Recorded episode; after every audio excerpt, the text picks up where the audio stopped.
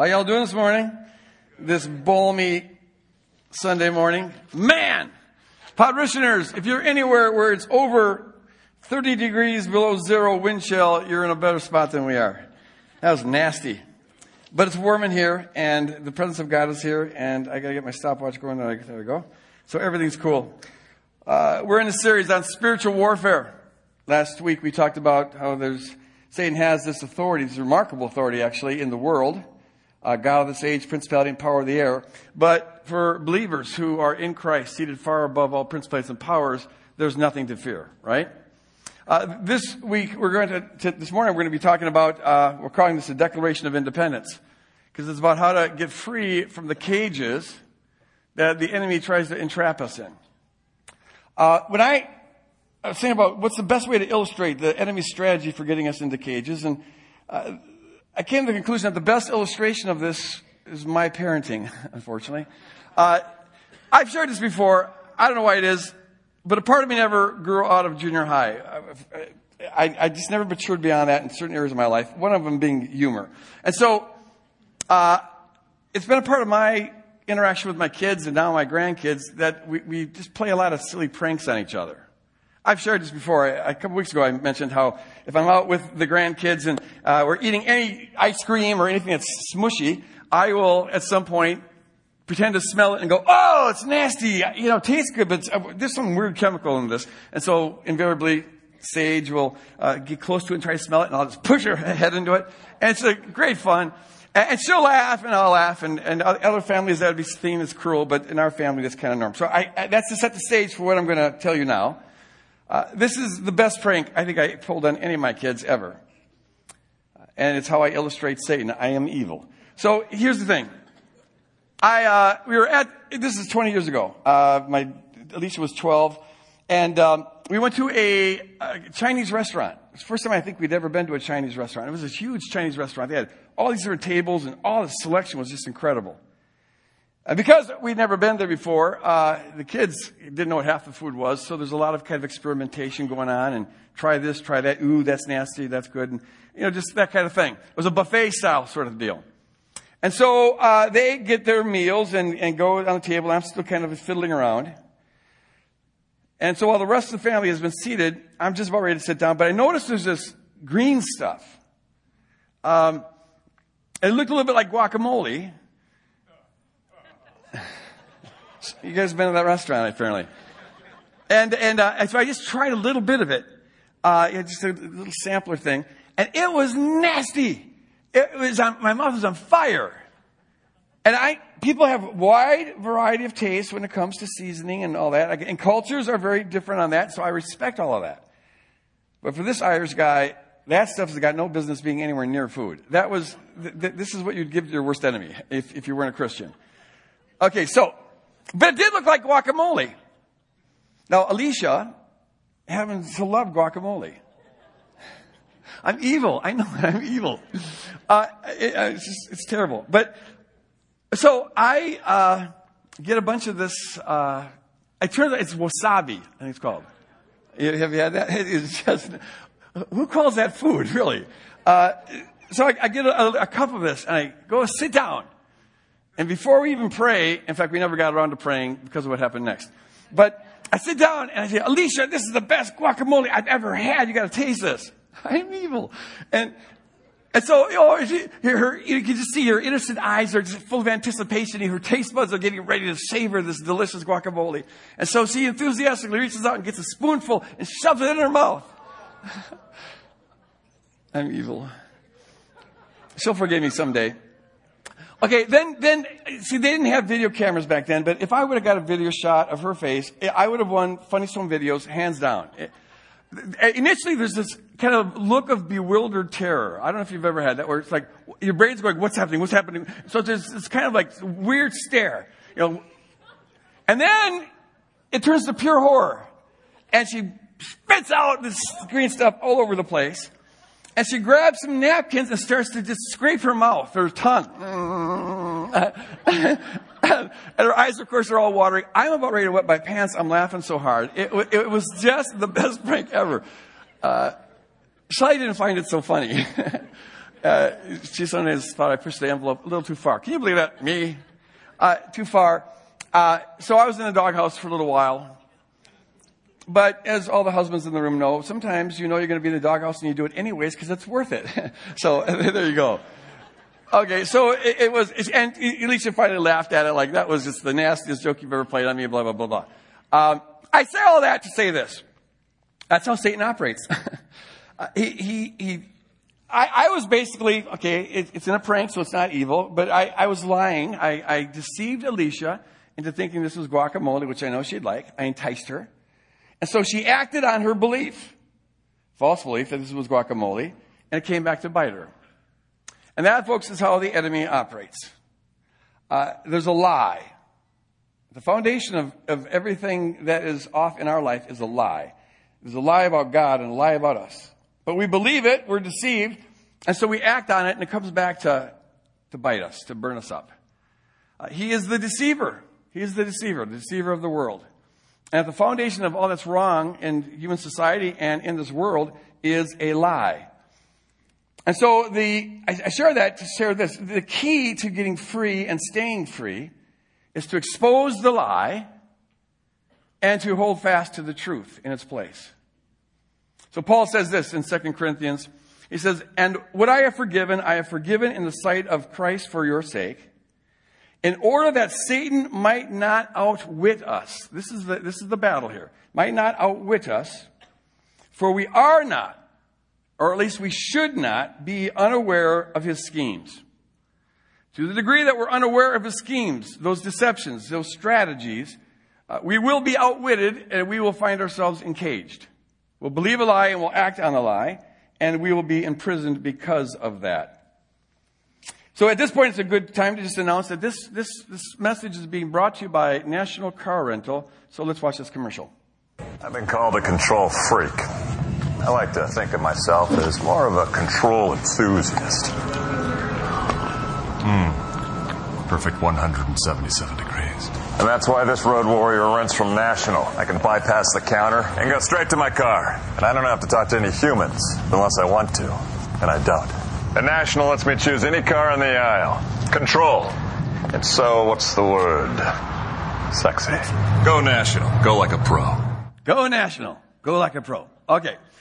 Uh, I'm not going to do anything with that commercial just yet. Uh, just think about that. And as I'm talking here, teaching here, uh, think about it once in a while and, and, start to connect the dots here. I'm going to come back to that in, in a little bit. Uh, Satan is the deceiver of the world, which means that this battle that we find ourselves in, there's a cosmic war going on. It, it's primarily a battle between truth and lies. Primarily a battle between truth and lies. And the cages that we find ourselves in um, are, are at their base cages of deception. Now, you may be experiencing yourself in, in a cage that feels like it's a cage of lust or cage of gambling addiction or drug addiction or a cage of rage or a cage of unfaithfulness or a cage of whatever. And in, a sense it is because that's how you're experiencing it. You're experiencing the behavior that results from something else, but it's something else is a lie. What holds that cage together is a lie, so exposing the lie is absolutely crucial to being free.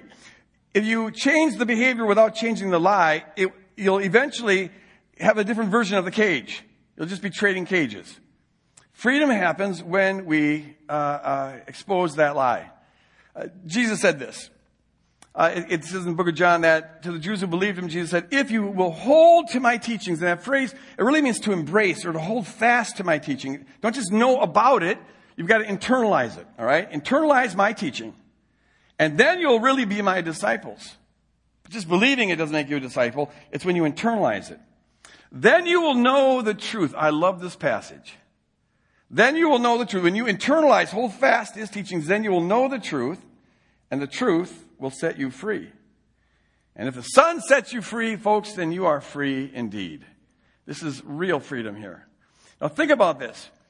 If the truth that the Son reveals is what sets us free, then what holds us in bondage must be the opposite of that. And the opposite of truth is a lie. We're imprisoned in lies. Truth could never suffice in setting us free uh, unless what is keeping us from being free are lies. So everything depends on holding fast to the truth. The truth shall set us free. This has been the enemy's strategy from the very, very beginning. You go back to the story the, of, of, the Garden, Garden of Eden, and the enemy shows up, and he doesn't tempt Eve with, with, with a temptation of lust, or temptation of power, or temptation of uh, debauchery, or what have you. Uh, he tempts her with a lie. She's tempted to believe a lie. Here are, here are six of the most profound verses ever written in human history. Here's what it says. Now the serpent was more crafty than any of the wild animals the Lord God had made. He said to the woman, Did God really say you must not eat from any tree in the garden? The woman said, Oh, the serpent, we may eat fruit from the trees in the garden, but God did say you must not eat fruit from the tree that is in the middle of the garden. And you are not to touch it or you will die that tree was just God's loving, no trespassing sign. It's the tree of the knowledge of good and evil. And it was there as a reminder. To, God was essentially saying, look, everything revolves around this. This is why it's in the middle. Um, be like me in terms of how you love. You're in my image in terms of how you love, but don't try to image me in terms of knowing good and evil. I'll take care of all that. Right? So it, it, it, it's put there with their best interest in mind. God's loving, no trespassing sign. But the enemy says, You will not certainly die. For God knows that when you eat from it, your eyes will be opened and you will be like God, knowing good and evil. So then the woman saw that the fruit of the tree was good for food and pleasing to the eye and also desirable for gaining wisdom, which it wasn't. She took some of it and she ate it. What's going on here is this. Break this down. First of all, the serpent shows up. He's crafty. He's crafty. He's conniving. He's deceiving.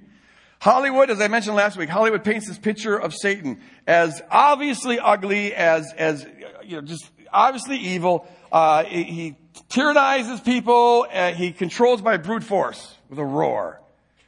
And that is simply wrong.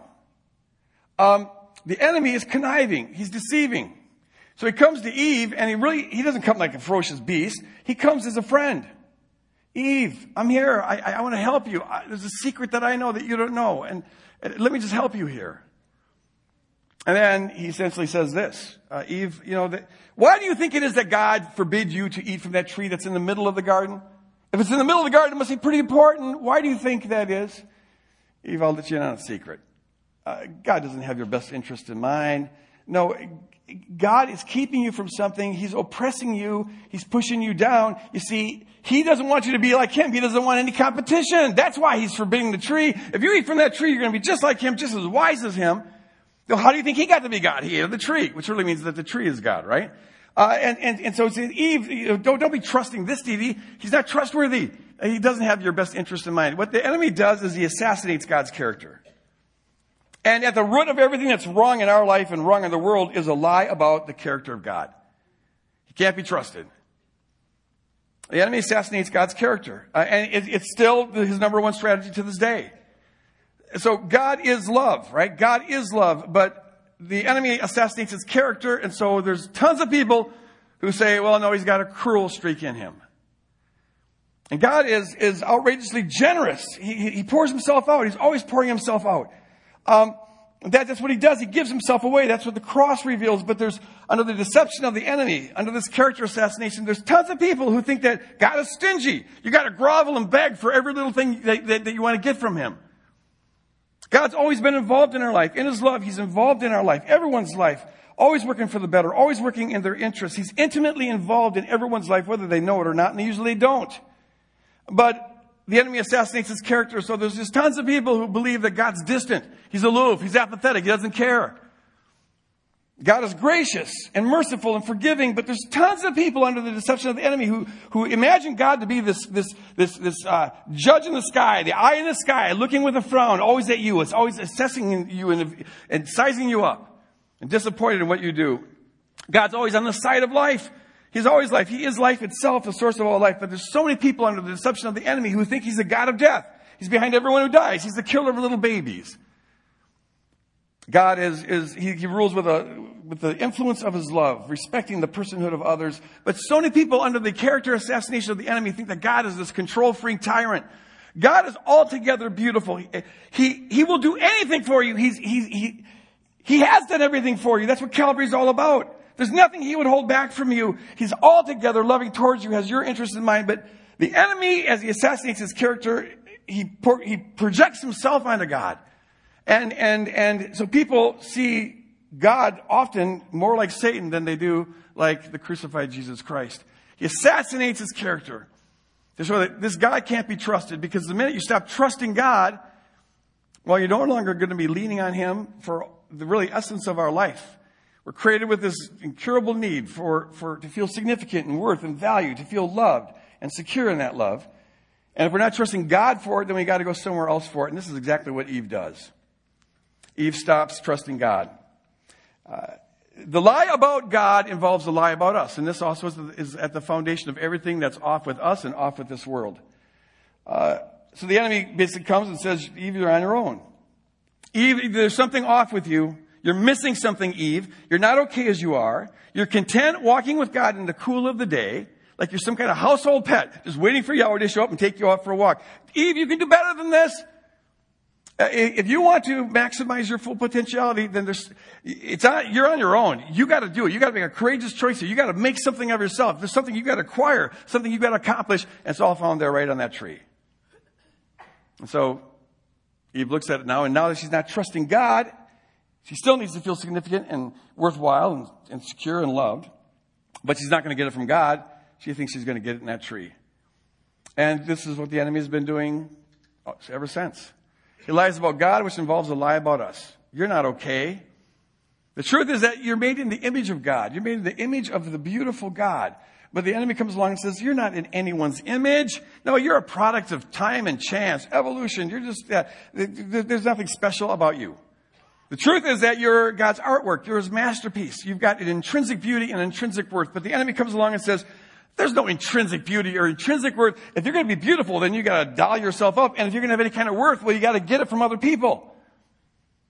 The truth is that we are created with an eternal purpose to, to participate in the perfect love of God throughout eternity. But the enemy comes along and says, the only purpose is here and now, and it's about you living your best life now. You getting the biggest slice of the pie as you can get. The truth is that you mean everything to God, but the enemy comes along and says, you don't mean anything to anybody unless you put out. You gotta, you gotta impress somebody, you gotta achieve it, you gotta earn it, you gotta deserve it. It's all up to you. You're on your own. The truth is that we're secure in His love. And if you'll just accept that, then there's nothing that can separate you from the love of Jesus Christ. That's all of our security, all the security we need. But uh, the enemy comes along and says, "Oh, there's nothing secure.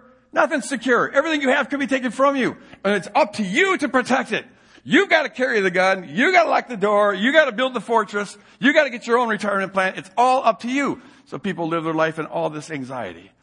The truth is that God is enough. God is enough, as He's revealed Himself to be on the cross to fulfill that inner need that we have to feel fully alive and to feel like we've got unsurpassable worth and significance, importance, and security. God is enough. But the enemy comes along and says, You're on your own. And if we're on our own, then we got to do and we got to acquire and we got to achieve and we got to eat from that tree of the knowledge of good and evil. And folks, this is what's been making the world go round.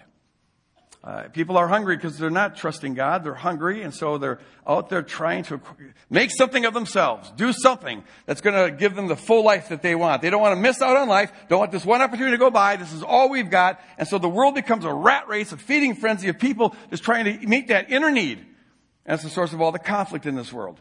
Uh, this is why this tree is called the, the tree of the knowledge of good and evil. That phrase uh, has a connotation of owning good and evil, defining it for yourself. What happens is this. If, if, uh, if I'm going through life with a hungry heart, I'm feeling empty on the inside because I'm not trusting God to get my fullness, well then I'll use whatever strategy I can to get life. Everybody does this. You, you find out what works for you and you use it. You got, you're pretty, well then use pretty. You're smart, well then you're going to use smart. You're talented, you're going to use talented. You know, you're religious, you're going to use religion. Whatever works for you, whatever you got going for you, use it to try to get something. Everyone's hungry, trying to feed themselves. How am I doing? How am I doing? And, uh, uh, and because of that, it turns us in, into this, this, this rat race. This is the world we live in. Everybody is out there. What, what, what, what is good for us, what we think is good, is whatever will help us with that strategy. We call it good. We define what good is. If it helps me, me, me carry out my strategy, it's good. If something prevents me from carrying out my strategy, it's evil. And see, folks, this is the source of all broken relationships and all anger and all hostility in the world. all violence in the world because only one of us can be the prettiest in the room. It's kind of obvious if you ask me. Only one of us can be the smartest. Only one of us can be the most religious. And so, uh, my good is going to conflict with your good, so your good becomes my evil, and now we have war. Now we have war.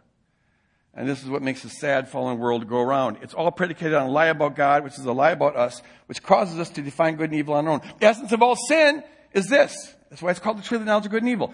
God tells us what's bad for us, but out of our hungry hearts, we look at this and say, oh, but look at, it will make me feel full. I'll feel pleasurable. I'll feel actualized. I'll feel significant. I'll feel important. I'll feel worthwhile. I'll feel secure if I just do this. And so, you say, forget God. I'm going to do my own thing. We know what's good, and we think we know what's evil. And we look at the world through those judgment eyes. Eve believes this lie. She becomes empty. She looks at the tree, and so out of her hunger, it starts to look good and positive and something that is desirable, and so she eats from it. And that's the story of this fallen world. So the structure of the cages that we find ourselves in is this.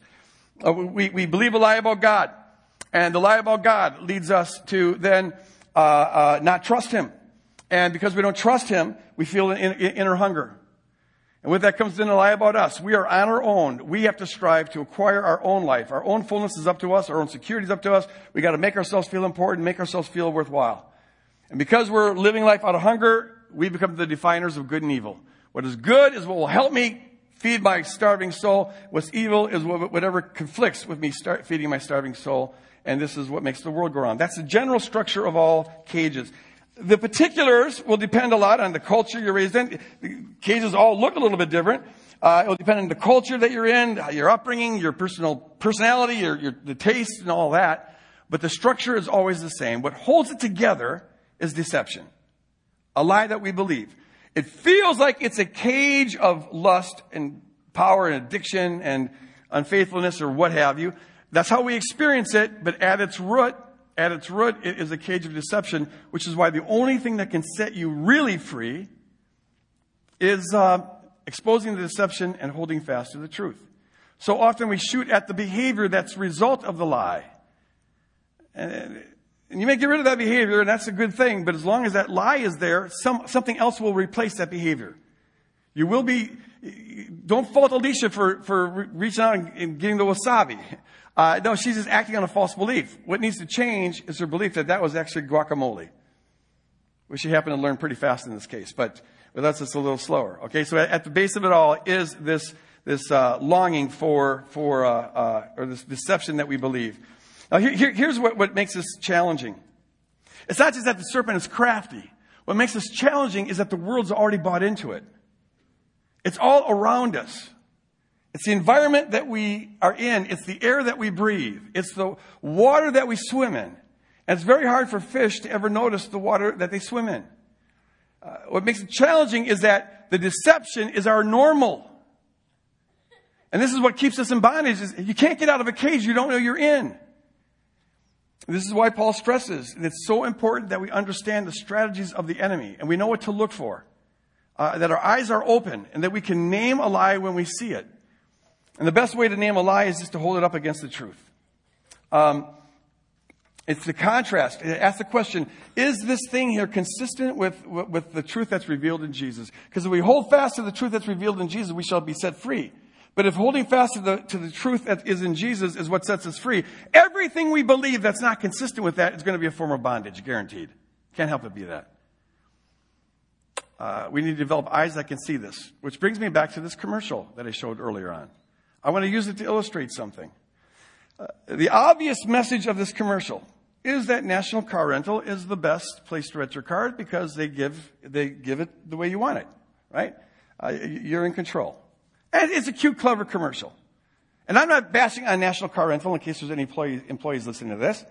Um, in fact, if the owner of National Car Rental is listening, I love you. Would you send your offering here? Okay, so it's not about that because I could have used for illustrative purposes, I could have used about any commercial and just about any movie you ever go to and about just about any, any TV show you watch or any book you read or any magazine you read or, or the, the, anything you see on the internet. Uh, I could have used anything because this is the air we breathe, but this commercial just illustrates it so well. Um, so I want us to watch this again, but this time watch it holding fast to what you know is true about God and you revealed in Christ Jesus. And see if you, it's not the obvious message that we have to worry about. It, it, the enemy's crafty. The obvious, there are messages out there that are obviously evil. Those aren't the ones that trip us up. Not usually. It's, it's the subtle embedded messages, the assumptions, the presuppositions of the message that we don't notice. And because we don't notice them, they slide under the radar screen into our brain. And we, without even choosing it, we begin to believe it and then we begin to act on it. And now we're defining good and evil for ourselves. What subtle messages are embedded in here? It's not that the, the people who created this, this, this commercial embedded them there, but the enemy who is the principality and power of this world, the deceiver, he, he's got presuppositions all over the place that are not consistent with Christ. What about this commercial is not consistent with Christ? Let's, let's uh, watch it again. I've been called a control freak. I like to think of myself as more of a control enthusiast. Hmm perfect 177 degrees. And that's why this road warrior rents from National. I can bypass the counter and go straight to my car. And I don't have to talk to any humans unless I want to. And I don't. And National lets me choose any car in the aisle. Control. And so, what's the word? Sexy. Go National. Go like a pro. So sexy. Okay, I actually think it's a real cute commercial. I mean, it's pretty clever. But it's also Antichrist. Uh, we just got to call it what it is. Okay. Now, here, here's what I see. And I'm just using this to illustrate how we have to keep our eyes open. Uh, as we're in this foreign land, in this fallen world, we can never fall asleep. And we have to look at the world through the lens of Jesus Christ, the truth that he reveals about God and us all the time. First thing, this guy's a control freak. And that's why he always gets his way. And he gets his way. He controls everything. Uh, he doesn't have to even look when he grabs the cup. The cup is right there. The gal just put right, right the right time. It's there, and the thermos is right there. Doesn't, doesn't have to look at it. It's all he's controlled it all. It's all just as he wants it. And it, and the coffee is mm, 177 degrees, perfect. He gets things exactly his way. He controls everything. Now, can you imagine Jesus ever operating like that? No, not quite. See, the presupposition of this commercial, as true of most commercials, is that uh, it's normal for human beings to want to control things. That's just normal. That's just a given. It's normal for us to want to get our way. That's the presupposition. That's, that's the normal. Of course. Duh. Um, and this is part of the polluted water that we swim in. This is part of the polluted air that we breathe. This is why most people in this culture, and every culture will have a different variation of the cage, but in Western culture, uh, it's just assumed that it's better to be in control than not in control. Uh, that, in fact, you have a right to get things just the way you want. And so most people feel more fully alive and more important and more significant. And yes, what's that word again? More sexy. If you are in control and you're getting what you want, you know, that, that's a real plus for you. So the version of the tree of the knowledge of good and evil that we eat is this. Whatever helps you be in control and get what you want, well, that's going to be good. And whatever prevents you from being in control and getting what you want, then that's going to be evil the truth that's revealed in Christ is the exact opposite of that. The exact opposite of that. The truth that is revealed in Christ is that uh, life comes, fullness of life starts to come when we surrender control over to our Lord, right? Uh, when we trust Him enough to be in control and we surrender our, our, our will over to Him.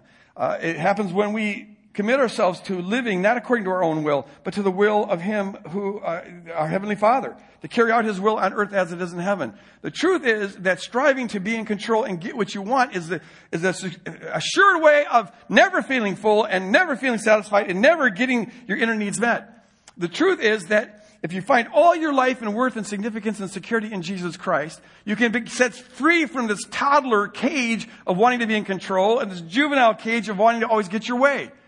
And the minute you do that, you can opt out of this crazy feeding frenzy of people trying to be king of the hill, trying to be in control, trying to be on top, trying to get their way, which is causing all the mayhem in this world. You opt out of it and folks, then you are free.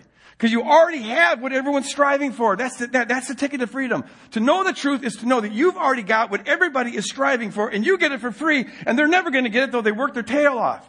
And, and, and so you can be free, and whom the Son sets free is free indeed. Freedom happens when we relinquish control, when we die to ourselves. Lose your life, you're going to find it, Jesus says, and he was telling the truth.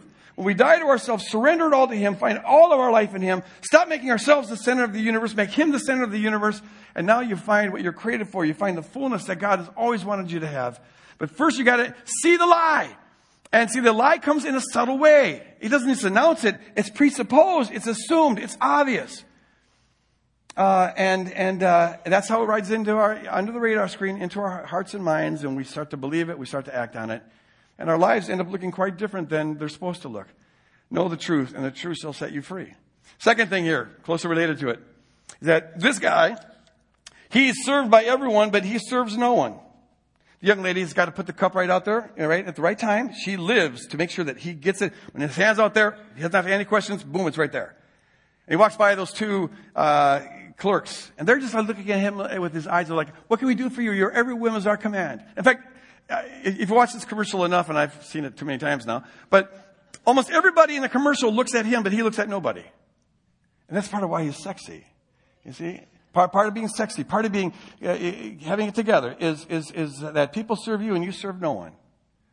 Now, hold that up against the light of the truth that's revealed in Christ. Do you see any contradiction? Can you imagine Jesus ever acting like that? Peter, I said I wanted my coffee at 177 degrees, not 175. Do it over again. It's not going to be what the Son of God's going to say.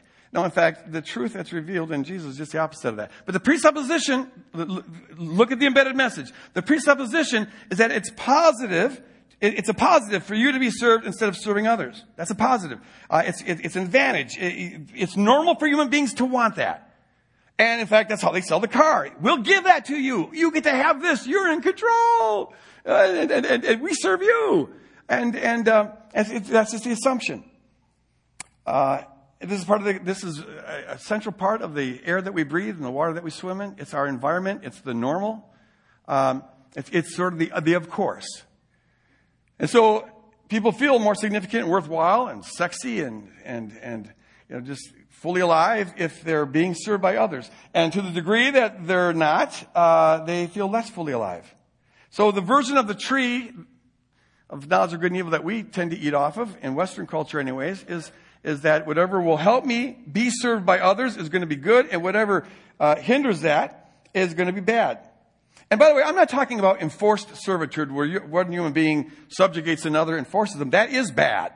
No, this is a, I'm talking about what we choose, how we choose to live. I'm not talking about enforced servitude, how we choose. And the assumption is that if you can choose to be served, well, then obviously you should do that rather than serve somebody. But the truth that's found in Jesus, the truth that's revealed in Jesus is absolutely different.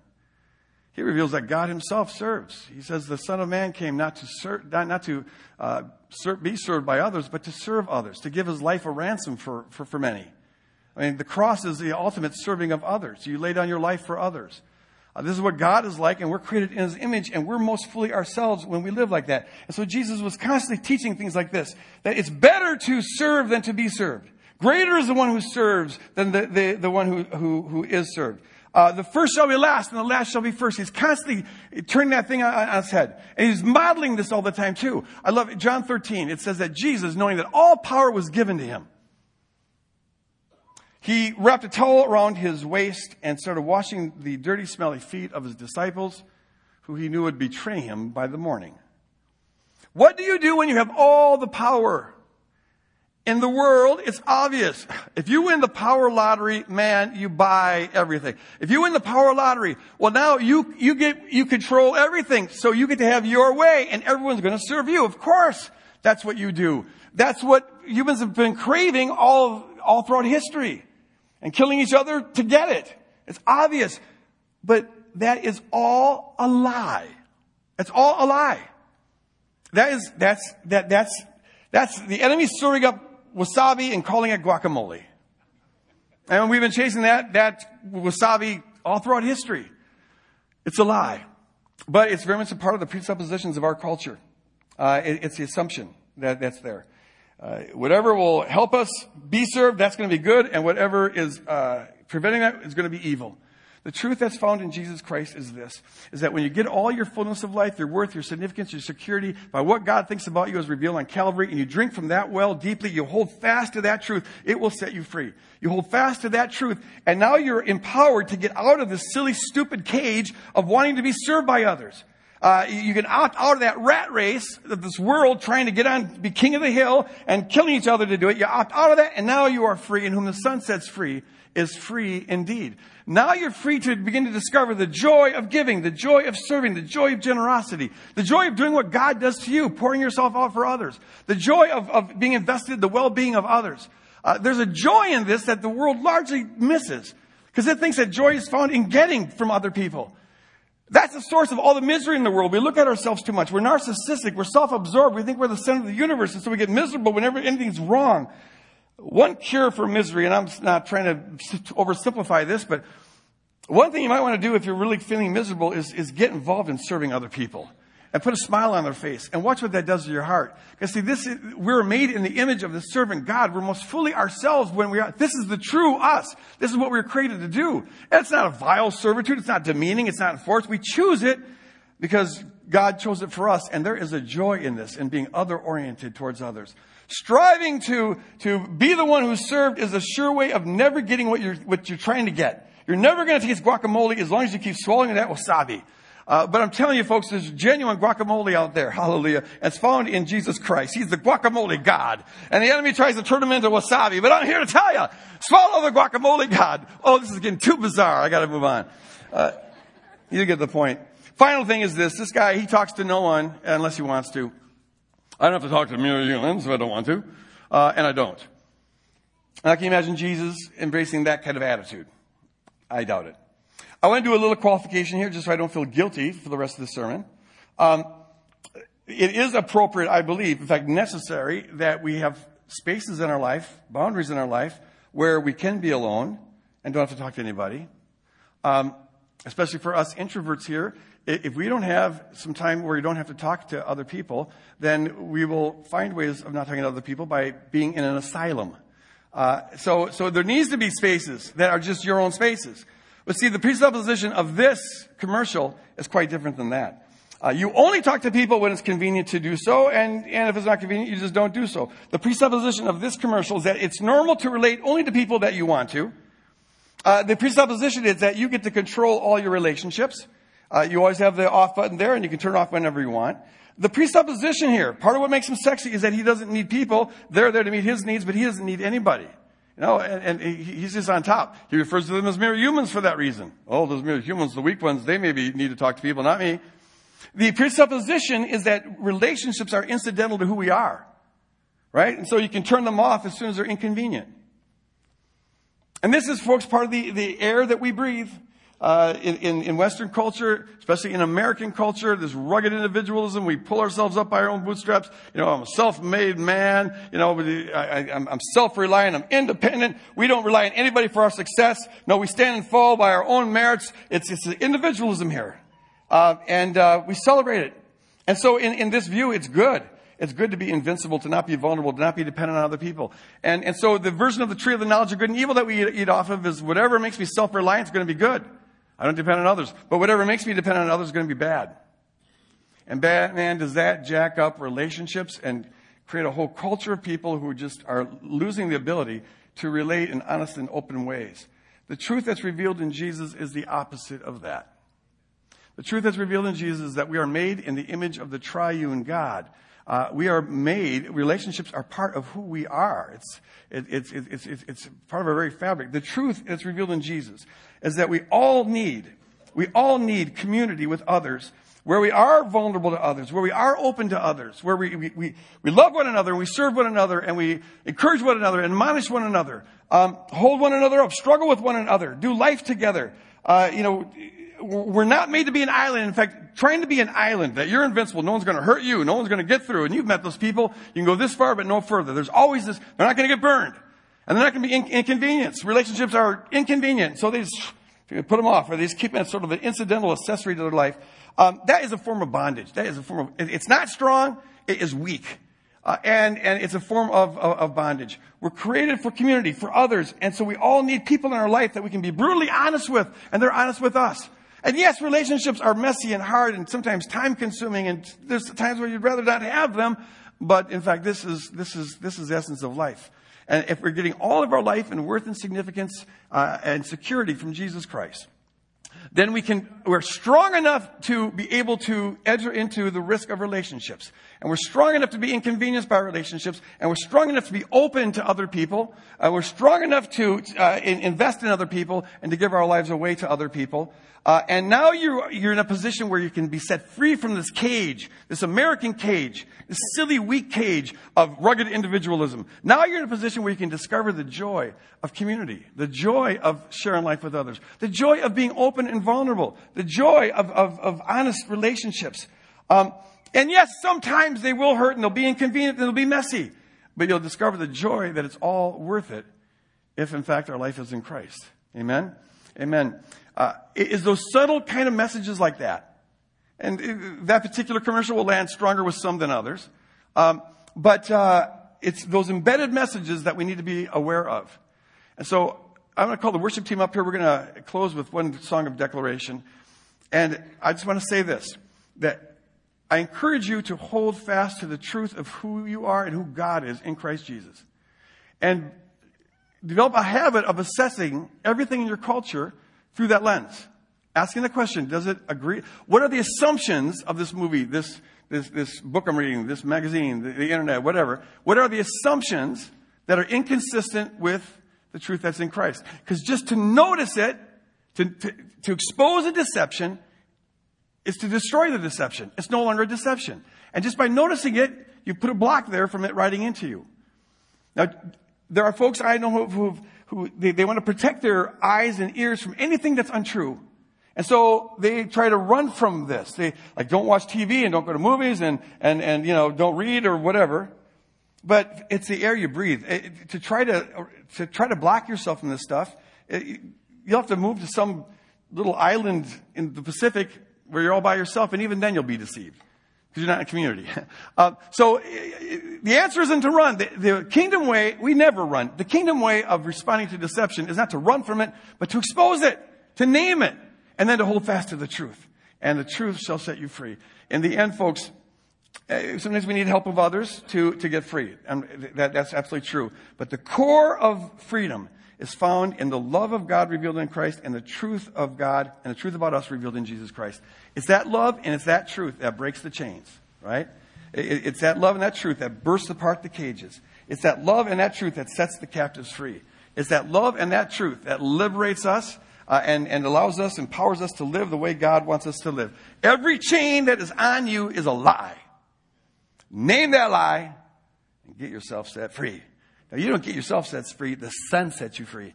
And who the Son sets free is free indeed. Let's proclaim it. God, do you believe that? Do you believe that? Power, the power of truth shall set you free, and whom the Son sets free is freed indeed, and God wants you free. God wants you free. Whatever your stronghold is, whatever the bondage is, and all the bondages you don't even know about, He wants you free from them. Will you hold fast to the truth? The truth that's found in Christ, the truth that sets us free. Wear that all the time. Notice the environment around you, the pollution. It's what we don't see easily that uh, seeps into our being and begins to change the way we live and think and sets us off course. Know the truth, and the truth shall set you free. I'd like to ask the prayer teams to come up here, and if you're here this morning and you have any need that could use prayer, any need, whether it's about this topic or something totally unrelated, uh, they would love to pray with you. I encourage you to do that. And if you're here this morning and you're not surrendered to Jesus, uh, but you're feeling a pull, I encourage you to come up here and talk to these folks about how to become a follower of Jesus. And let the, cha- let the power of the name set you free as well. Amen. Uh, as we leave this place, I pray we do it in the power of the Spirit, remembering to look at everything through the lens of Jesus Christ, and let the power of Christ, the power of truth, the power of God's love, liberate us, set us free, never to be enchained again. And all who agree with that said, Amen. God bless you guys. Go out and be free.